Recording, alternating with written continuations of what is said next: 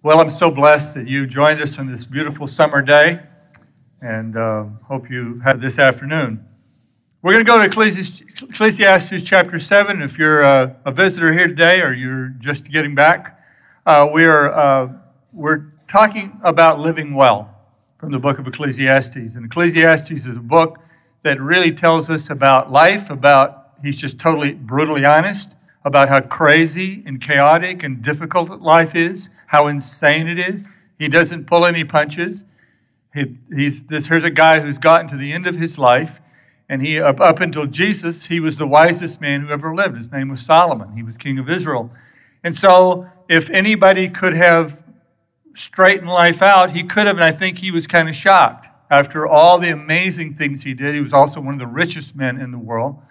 And after all the amazing things he did, I think he was kind of shocked that he had not been able to create a perfect world, that he had not been able to stop the chaos. And in fact, he couldn't even, he, he came to the realization he could not even, he could not even continue his own kingdom. In fact, uh, uh, it became true. Uh, it was a self, it was a self-fulfilling prophecy that he gave in Ecclesiastes because his son Rehoboam took over his kingdom and squandered it, gave away 80% of his kingdom, this incredible kingdom that he built. So he lets us know there's something that there's something greater than us out there. In fact, the key phrase in Ecclesiastes is under the sun. When he talks about the chaos and the craziness and the meaningless, he used the word meaningless over and over, or the unsustainability of life the constant changing nature of life, he's always talking about life under the sun. But as we see as we move through Ecclesiastes, every once in a while, he parts the clouds a little bit and lets us see there's life above the sun. There's one above the sun who makes sense of life, who gives stability, and who is forever. And well, so everything we do, it's not about whether the organization we build or the house we build or the thing we do it lasts uh, to the next generation, it doesn't matter because it's all in the world to come and in God's kingdom. So we're going to talk about today, specifically, we're going to talk about discovering the weight of God. Discovering the weight of God. And let's read Ecclesiastes chapter 7, verse 1. A good name is better than fine perfume, and the day of death better than the day of birth. It is better to go to a house of mourning than to go to a house of feasting, for death is the destiny of every man. The living should take this to heart. Sorrow is better than laughter, because a sad face is good for the heart. The heart of the wise is the house of mourning, but the heart of fools is the house of pleasure. It is better to heed a wise man's rebuke than to listen to the song of fools. Like the crackling of thorns under the pot, so is the laughter of fools. This too is meaningless. Extortion turns a wise man into a fool, and a bribe corrupts the heart. The end of a matter is better than its beginning, and patience is better than pride. Do not be quickly provoked in your spirit, for anger resides in the lap of fools. Do not say, Why were the old days better than these? For it is not wise to ask such questions. Wisdom, like an inheritance, is a good thing and benefits those who see the sun. Wisdom is a shelter, as money is a shelter. But the advantage of knowledge is this that wisdom preserves the life of its possessor. Consider what God has done. Who can straighten what he has made crooked? When times are bad, when times are, are, are, are good, rather, be happy. When times are bad, consider God has made the one as well as the other, therefore, as a man cannot discover anything about his future. In this meaningless life of mine, I have seen both of these a righteous man perishing in his righteousness, and a wicked man living long in his wickedness. In this meaningless life of mine, I have seen both of these a righteous man perishing in his righteousness, and a wicked man living long in his wickedness. Do not be over righteous, neither be over wise. Why destroy yourself? Do not be over wicked and do not be a fool. Why die before your time? It is good to grasp one and not let go of the other. The man who fears God will avoid all extremes. Now, naturally, we're not going to be able to unpack all of those statements. There's a lot of statements there. But keep in mind the futility that he talks about. The negativity, the futility, he's talking about life without the, uh, life with, under the sun, and he's talking about life without God. The conclusion of a life without God. Here's a news flash, though. It's good for the church to teach people to be happy. I said it's good for the church to teach you and I to be happy and how to be happy. It's good to teach people to stop letting the stuff of life under the sun steal their joy. Over and over and over in Ecclesiastes, you read it. Uh, I, I did a search on it. I think it was like six or seven times the words be happy are in the book of Ecclesiastes. So Solomon is telling us that there's a possibility that you can lead a, a, happy life, and I believe the church needs to. There's some reasons the church doesn't always teach people about happiness, and we'll get into that in a moment. But uh, we need to return to teaching people how to be happy, and that happiness is a good thing. Let's not, let's not be like uh, like this church here that said, "Don't let worries kill you. Let the church help." The, ter- the church needs to get back in the business of teaching people to be happy. We, we've, you know, we've taught this complicated concept that says um, we should have joy but not happiness. You know, that happiness is for pagans and joy is for Christians. Because joy is some deep down thing that none of us really understand, but it's just something deep down. Uh, but, but we don't believe in happiness, you know. But listen, when you're mad, or you're crushed, or you're down, or you're feeling depressed, or you're feeling anxious, can you tell the difference between losing your happiness and losing your joy? Well, I didn't lose my happiness, but I lost my joy. I didn't lose my joy, but I lost my happiness. Our teacher in, in, in, in Solomon calls himself the teacher. In chapter 7, teaches us about the one constant that will increase your happiness and reduce your frustration. One constant in life. By the way, I've struggled in my life to be a happy person. I'm not naturally a happy person. I'm not naturally a bubbly person. I, I'm kind of an anxious person, my natural self. Unless I really work at it, try. I, I'm kind of an anxious individual. And uh, I, I, remember one time uh, Sherry and I uh, were pastoring, and, and uh, really, really, I look back, we, things were going pretty well. Our, uh, church there in Westfield, Massachusetts. We had uh, sold the building downtown, kind of did a similar thing that we did here. Uh, we bought 22 acres of land. Uh, I, I, was like 20, we were in our mid 20s when we were pastoring this church.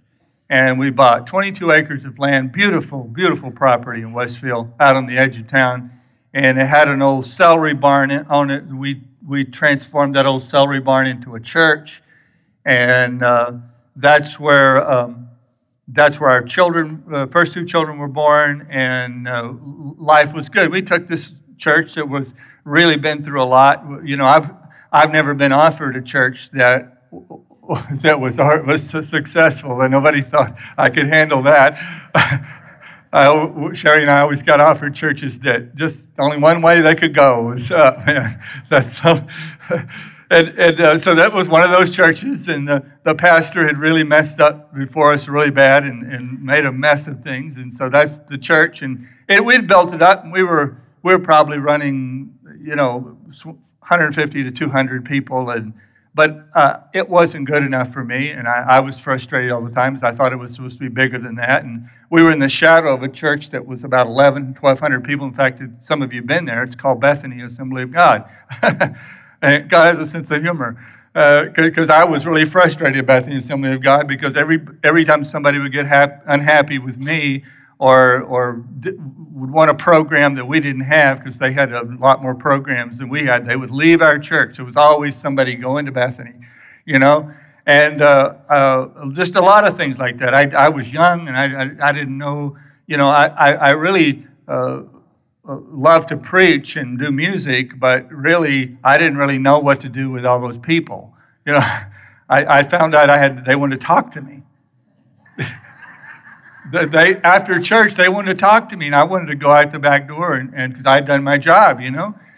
And uh, they wanted to talk to me, and they wanted to make, you know, church government. Uh, I, I could tell you all kinds of stories about trying to do church government because I was told that I, I had to have a board, so I got a board, and, and Henry was on the board. That, that was the problem. Henry was on the board, and he had the gift of againstment. Whatever I wanted, he was against it. And uh, well, I remember one time it got so bad, Henry and I just would anything. I wanted to put it. There was no air conditioner in the nursery, and, and he wanted to he wanted to go shopping for the air conditioner in the nursery. And, and if you knew Henry, you would never let him go shopping for the, anything like that. Not, not that he couldn't find it, but it would take about three years till he would find an air conditioner that would be cheap enough that the church budget could handle. And uh, I remember one time I said, Henry, we we're not going to see eye to eye. And I was wise enough to know that as, as a 20 something year old kid, uh, kid pastor. I said, We're not going to see eye to eye, uh, but every morning this week, I want you to meet me at 6 o'clock for prayer. And for a whole week, we, every morning we met. So we're not going to talk about anything, we're just going to pray. And we prayed every morning for a week. And actually, we never fought after that. We never, we really had no conflict. Uh, we've reconnected since I've come back up here. And, uh, we just kind of looked at each other and laughed that we had all that conflict over the years. But, but, but, but, but Henry and his wife haven't changed. In fact, when, when we took this church uh, many, many years ago now, and they came into our apartment over in Millis where we were living, they come in and sit at the table. And the first thing that that Olga did, his wife, the first thing she did was she looked up at the light, like a little chandelier above the table. She said, That's got dust on it. I mean, that was that was Henry and Olga, man. They're probably listening by podcast. I, you know, I, re- I really don't care. I really don't care.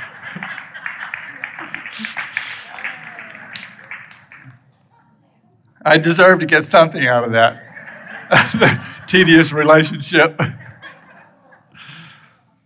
but all that kind of stuff. I didn't know how to balance my emotions, even though God was blessing our ministry. And, you know, Sherry just doesn't stay unhappy, uh, but I'm always up and down, and, and, and she could just endure anywhere and keep going. But I, I just one day decided to quit. And I did. I quit. I resigned the church, and we bought a nice, really nice home on the other side of town. We sold the home, and a bunch of, I made some really bad decisions. I bought a, bought a travel trailer. We were going to go traveling and all this stuff, and ended up letting the trailer go back. I lost money. Uh, money that we, we'd gotten out of the sale of our home, I basically lost it, you know, with the equity that we'd gotten out of our home. And I was riding along uh, with my brother one day in the car, and I was complaining and, and, and you know, talking about how bad I felt about the decisions I had made and all this stuff. And I probably shouldn't have resigned the church, but it was too late. I couldn't go back.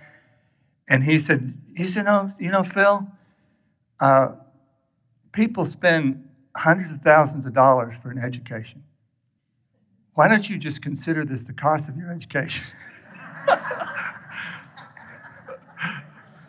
because, and so, so I want to, uh, unfortunately, I've been trying for years to find a real pair of scales and I can't find any pair of scales that really work. They don't use scales anymore. So all I've got is this kind of fake scale. But happiness works like this it's like you have, God has created you to live in balance. God has created you to live in balance, whether it's uh, ecological balance in our environment, you, you, need, you need so much rain, you need so much sun. Uh, whether you, your own body, you need so much food, you need so much exercise you need a certain amount of sleep in order to be healthy physically. Well, emotionally, you, you need balance too. And so, what my brother did for me, see, I was all out of balance. I was like this. If I could do this, it would be like this. I was like this. I was all out of balance. And the weight of life, uh, we'll say the weight of life is on this side. The weight of life had gotten on top of me, and I was I couldn't get happy. I just couldn't because my mind what happens is your mind starts looping and telling yourself stories and accusing you. And you're an idiot. You know, you're, you're, you're, you're stupid. You're, you, you can't do this. Your mind starts looping and telling you stories. This also happens in relationships, by the way. When you get into conflict with somebody, you go off and you write a whole work of fiction. You write a whole work of fiction about everything that person is and everything they think and everything blah blah blah, and you just make up you make up all these stories about one another. And I know uh, I know uh, Steve Light, my psychologist friend, calls it looping when you do that in a relationship. And you do it in your you do it within yourself. So what my brother did, I'm like this, and he said that, that immediately my depression lifted when he said that when he said that. Just consider first of all, he, he didn't shame me. He didn't add to my weight of shame. I already had plenty of that. He, he didn't add to my weight of shame by saying, Yeah, you're pretty stupid. Yeah. I would have never done that. I've never done anything like that. He didn't add to my weight of shame, but he was, first of all, he was lighthearted and he gave me a, a, some wisdom. Wisdom. He gave me a word. That really was a word of wisdom.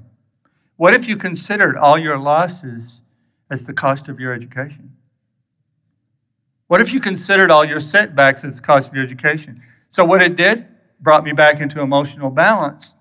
And now, now I was happy without without getting the money back or without reversing the decision. I still had to work out that decision, and it really resulted in me being here. So it was really a good thing, wasn't it? for me, for me. I don't know about for you. now, I've spent much too long on that on the introduction of my sermon today, so let's let's listen fast. I believe I do believe God has something to say to us about wisdom and God and the, the, and, and the weight of God and the weight of wisdom, but and I'll explain in a minute, they're synonymous. The weight of God and the weight of wisdom are the same, is what produces real, authentic, genuine happiness. And we all struggle with that. Can, can you believe the amazing difference in New Englanders when the weather is warm and the sun is shining? It, this place, I mean, if, you, if you've never lived somewhere else, like I've lived in Florida and Texas, you you I, you you may not know this about yourself if you're a native New Englander, you've never lived anywhere else, but you change. You change in in November. And and you don't get happy till April or May or sometimes June. I mean, really, really, people people don't people don't really talk to you around here in those gray months. And then all of a sudden, it's like you're down south. How you doing, man? What's going on? It's just like transformation. Uh, because the things of life weigh us down. Solomon teaches us the real, that, that, there's a counterweight, though, that you can even be happy in the winter if you, if you figure this out today and you understand what I'm trying to say. Solomon teaches us the reliable counterweight to the frustrations of life is the God of wisdom and the wisdom of God. The God of wisdom and the wisdom of God is the reliable counterweight to the frustrations of life. It's not just a matter of believing there's a God out there somewhere, it's a matter of embracing the superiority of His way and the wisdom of His way. In 18 verses here in Ecclesiastes chapter 7, the teacher weaves in and out of the subject of virtue, the discipline of learning, and wisdom, all with the intent of teaching us to regulate our emotions. Do you understand what happiness is about, it's about regulating your emotions. It's not about just getting good things to happen to you or having good events. That's what we're all, many of us are trying to do. We're trying to have enough good things happen to us. We're trying to have enough good events that we could become happy people, but that's not how you become a happy person. You don't become a happy person by going out and having enough good, happy moments. And there's a place for happy moments.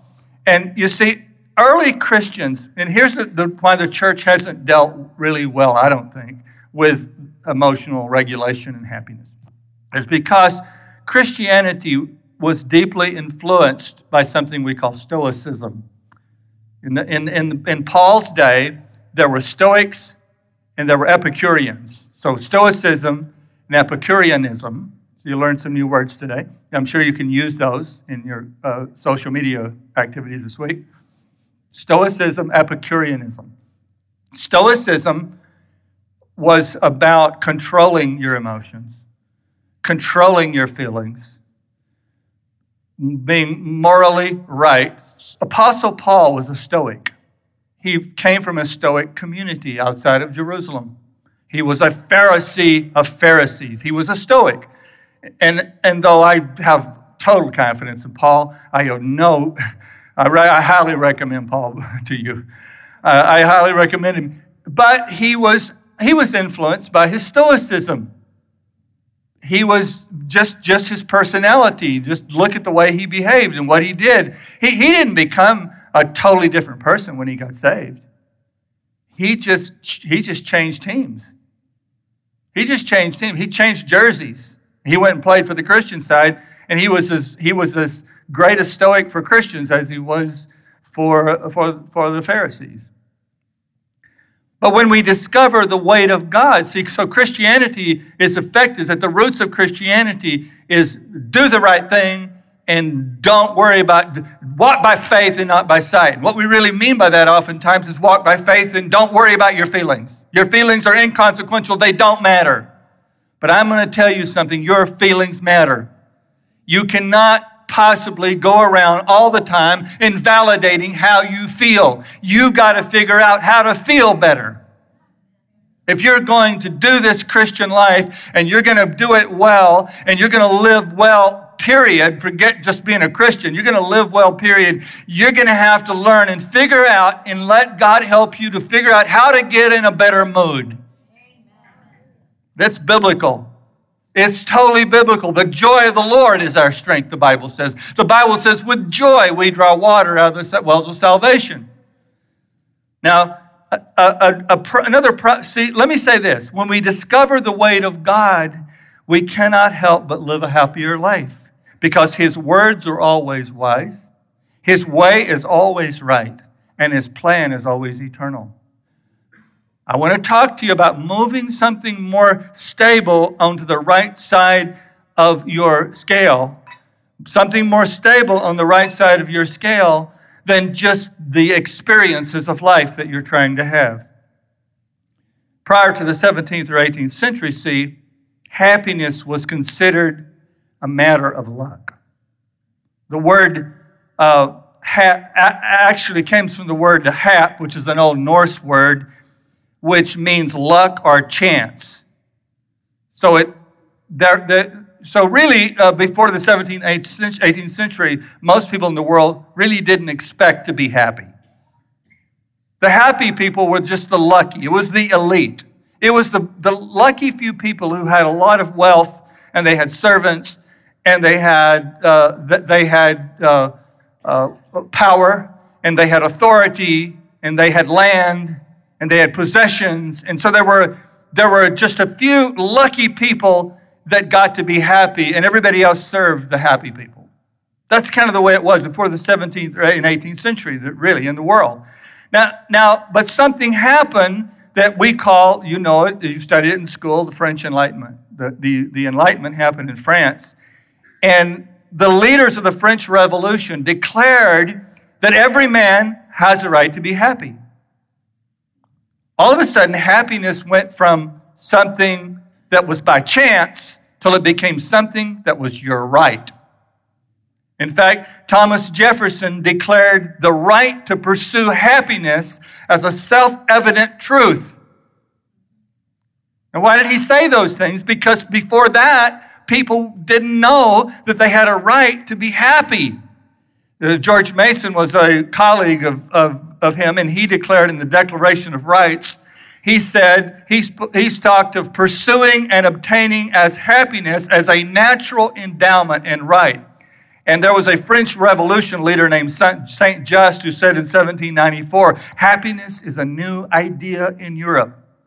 Now, by the end of the 19th century, this idea of the right to be happy had de- degenerated into this idea that we had to constantly pursue things and pursue p- possessions and pursue experiences that would make us feel good, all the while we were ignoring an ancient book. We were ignoring in this ancient book called the Bible that had been saying ever since it was first written that God wants us to be happy and God holds the keys to a happier life.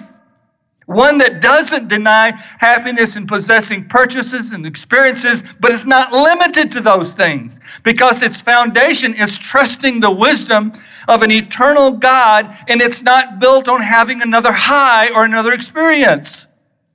The wisdom of the weight of wisdom is the weight of God. And the weight of God is the secret to a happier life. So in chapter 7, Solomon relates the wisdom of God to regulating our emotions. First of all, he says in verse 1, a good name is better to be chosen than fine perfume. So he, he's saying virtue relates to happiness because bad moods cause bad decisions.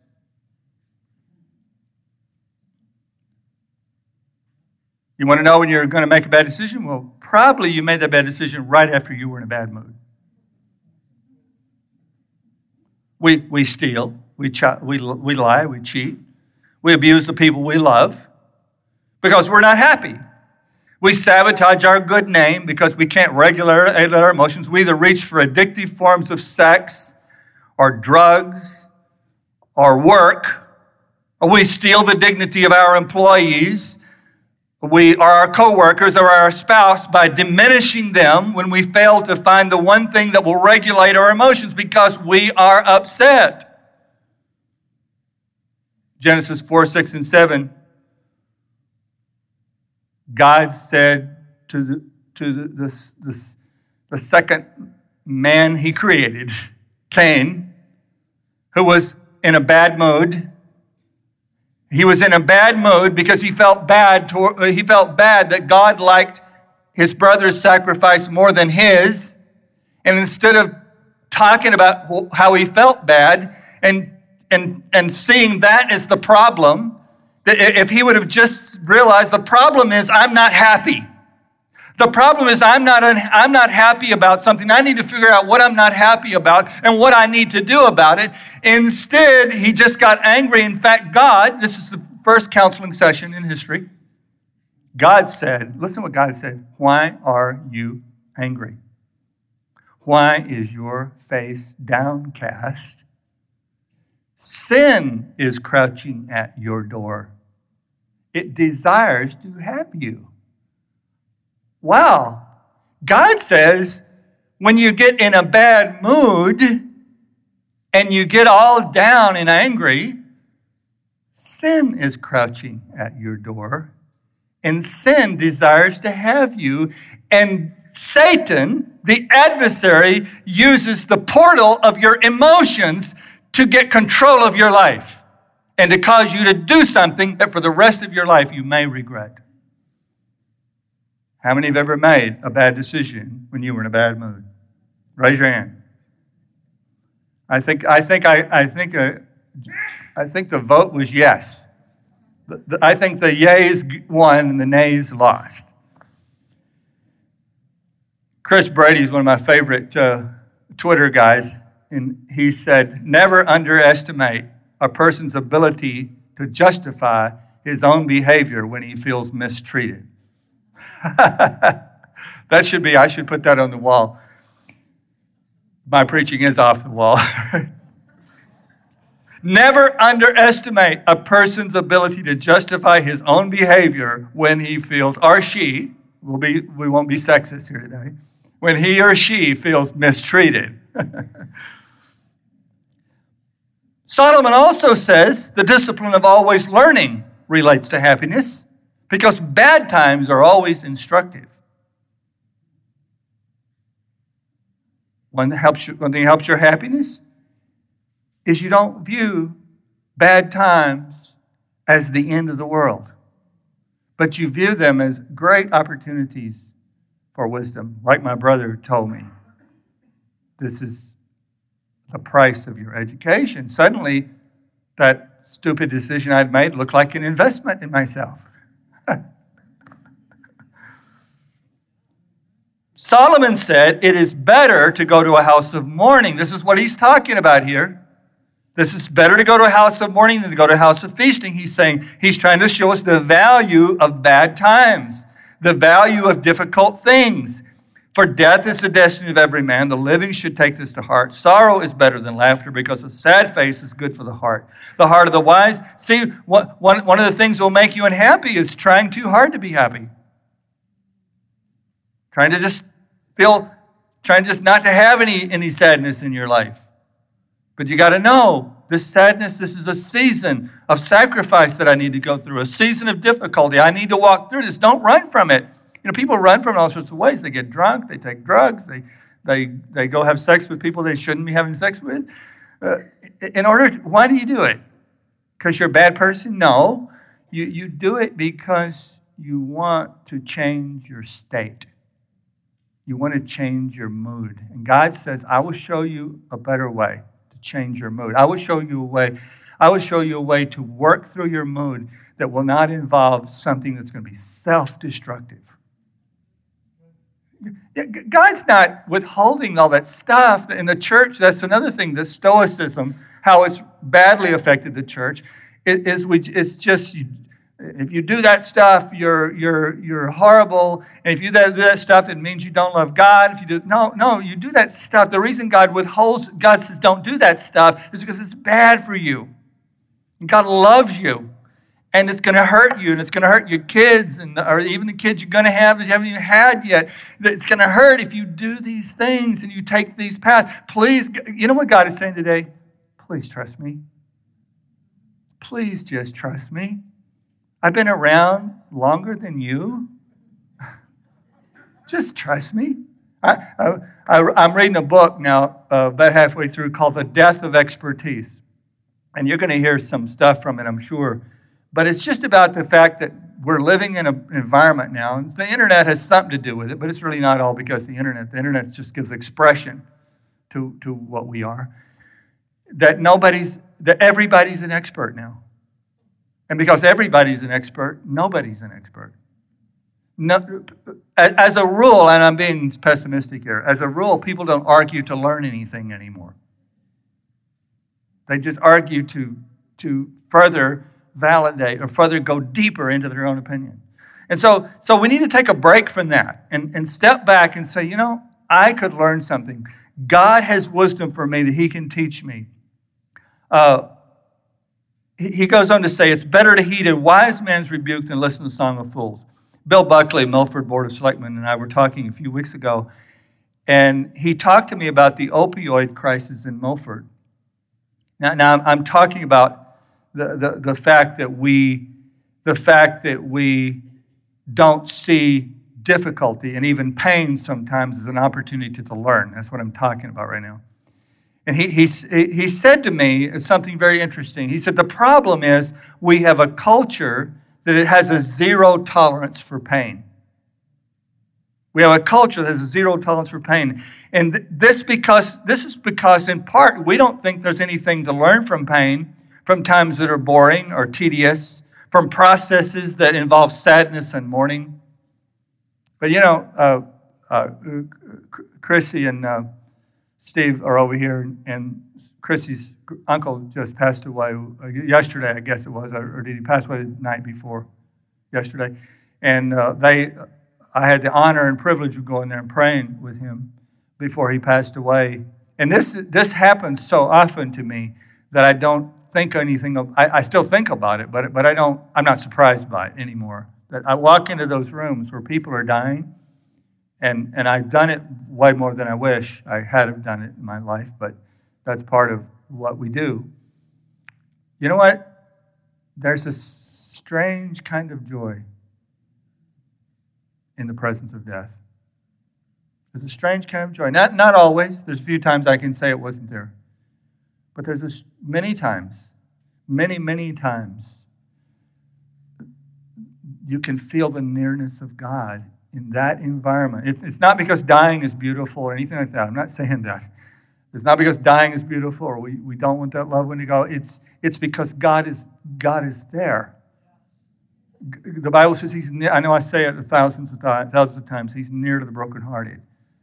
So if we run from sorrow, if we always run from pain, if we always run from difficulty, and we don't just let ourselves get into it, Just let ourselves go there and just let ourselves be there. I, I talked to a, a, a fine architect yesterday, and we got talking about the things of God, and he was talking about a friend that's having this horrible crisis in his life, and, and he started to he started to tear up and when he began to talk about it because he began to talk to me about how much he finds the pleasure of god when he's with that friend who is struggling. The weight of wisdom is the weight of god and the weight of god is the secret to a happier life.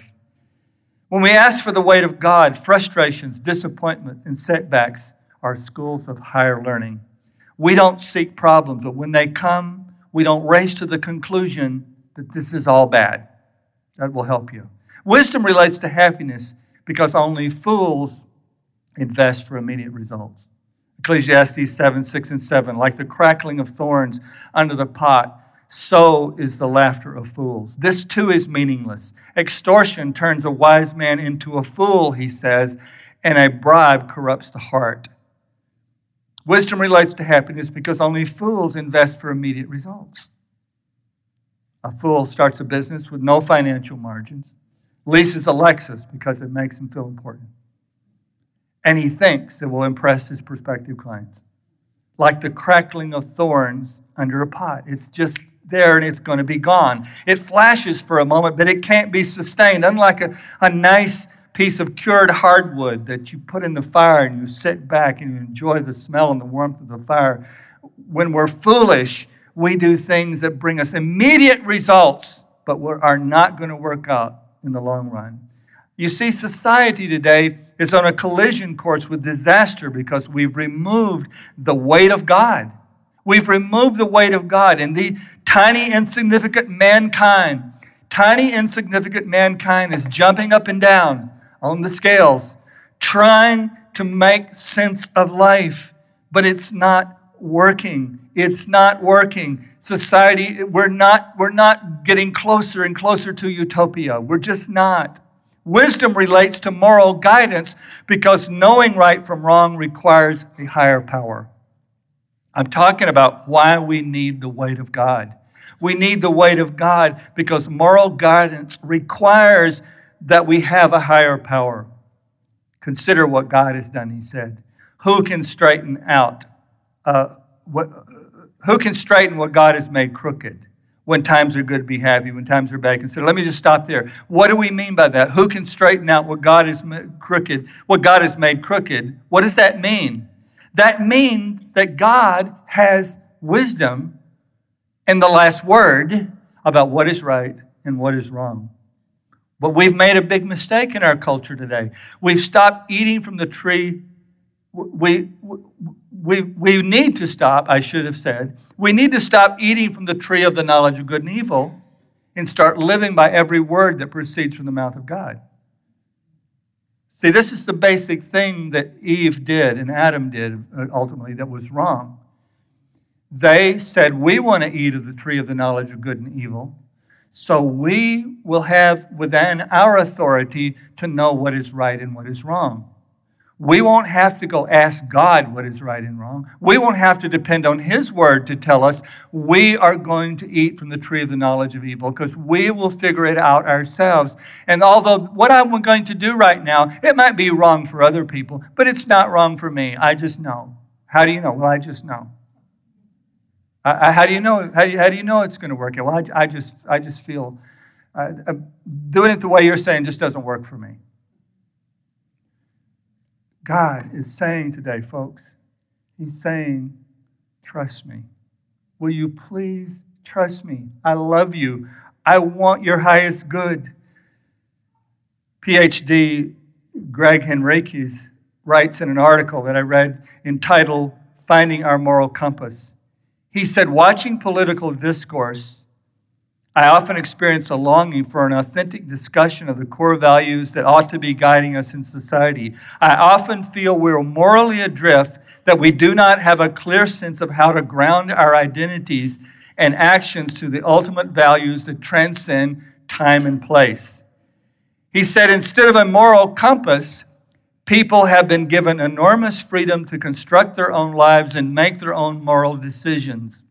Although this outcome has many positive elements, it's also resulted in large numbers of people, and at least in America, who are fundamentally unsure when it comes to their philosophy of life.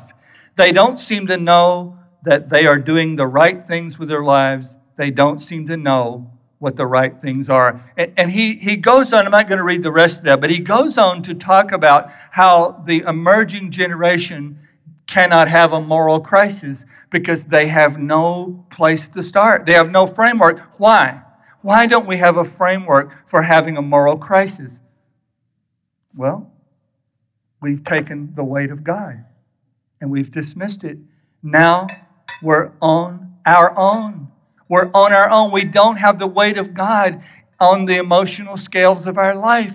So we're on our own. And God's saying, I never, I never g- gave you guidance because I didn't like you, because I wanted to lessen your joy, because I wanted to lessen your prosperity. But the Bible says, may you prosper and be in health, even as your soul prospers. The, God, look through the Bible, God made some people very rich and very prosperous. God doesn't have a problem with you being prosperous. God doesn't have a problem with you having the great and awesome experiences of life. God created every single nerve ending in your body that is able to experience pleasure. Why would he have done that if he thought you be having fun and pleasure and, and enjoying things? Why would he do that if he was against it? The Bible says God has given you, it's right in the Bible. Some of you don't believe it because you're not reading the Bible. You're reading what some skeptics say about the Bible. But if you would read the Bible, you would see the Bible says God has given you all things to enjoy. God has given you all things to enjoy. God is not a colossal killjoy standing up in heaven with a club in one hand and a magnifying glass in the other, seeing if you're going to mess up so he can club you. That is not what God is about. God is begging you to come back and be his child. God is begging you to come back to his wisdom that he wants to give you, in the words of uh, Joel Osteen, your best life now. Just hang with me. I want to share with you in closing today. I want to share with you in closing today what culture did with the redefinition of happiness from the French Enlightenment. What they did and what emerged out of that. Here's what happened. When we got into the 19th century, leaders around the world, as this philosophy changed and this thing spread all over the world, it spread all over Europe, it came to America. The right to be happy, the right to the pursuit of happiness, the right to have experiences that made us happy. So everybody now had a right. The world had changed. Three philosophers emerged to try to help leaders know and people know how to manage this chaos of everybody doing their own thing. And everybody finding their own solutions to happiness. The first one was a guy named Frederick Nietzsche, or Nietzsche, Frederick Nietzsche. And here's what Nietzsche said. Here's, I'm talking about, he was concerned with how do we govern human beings who are out of control.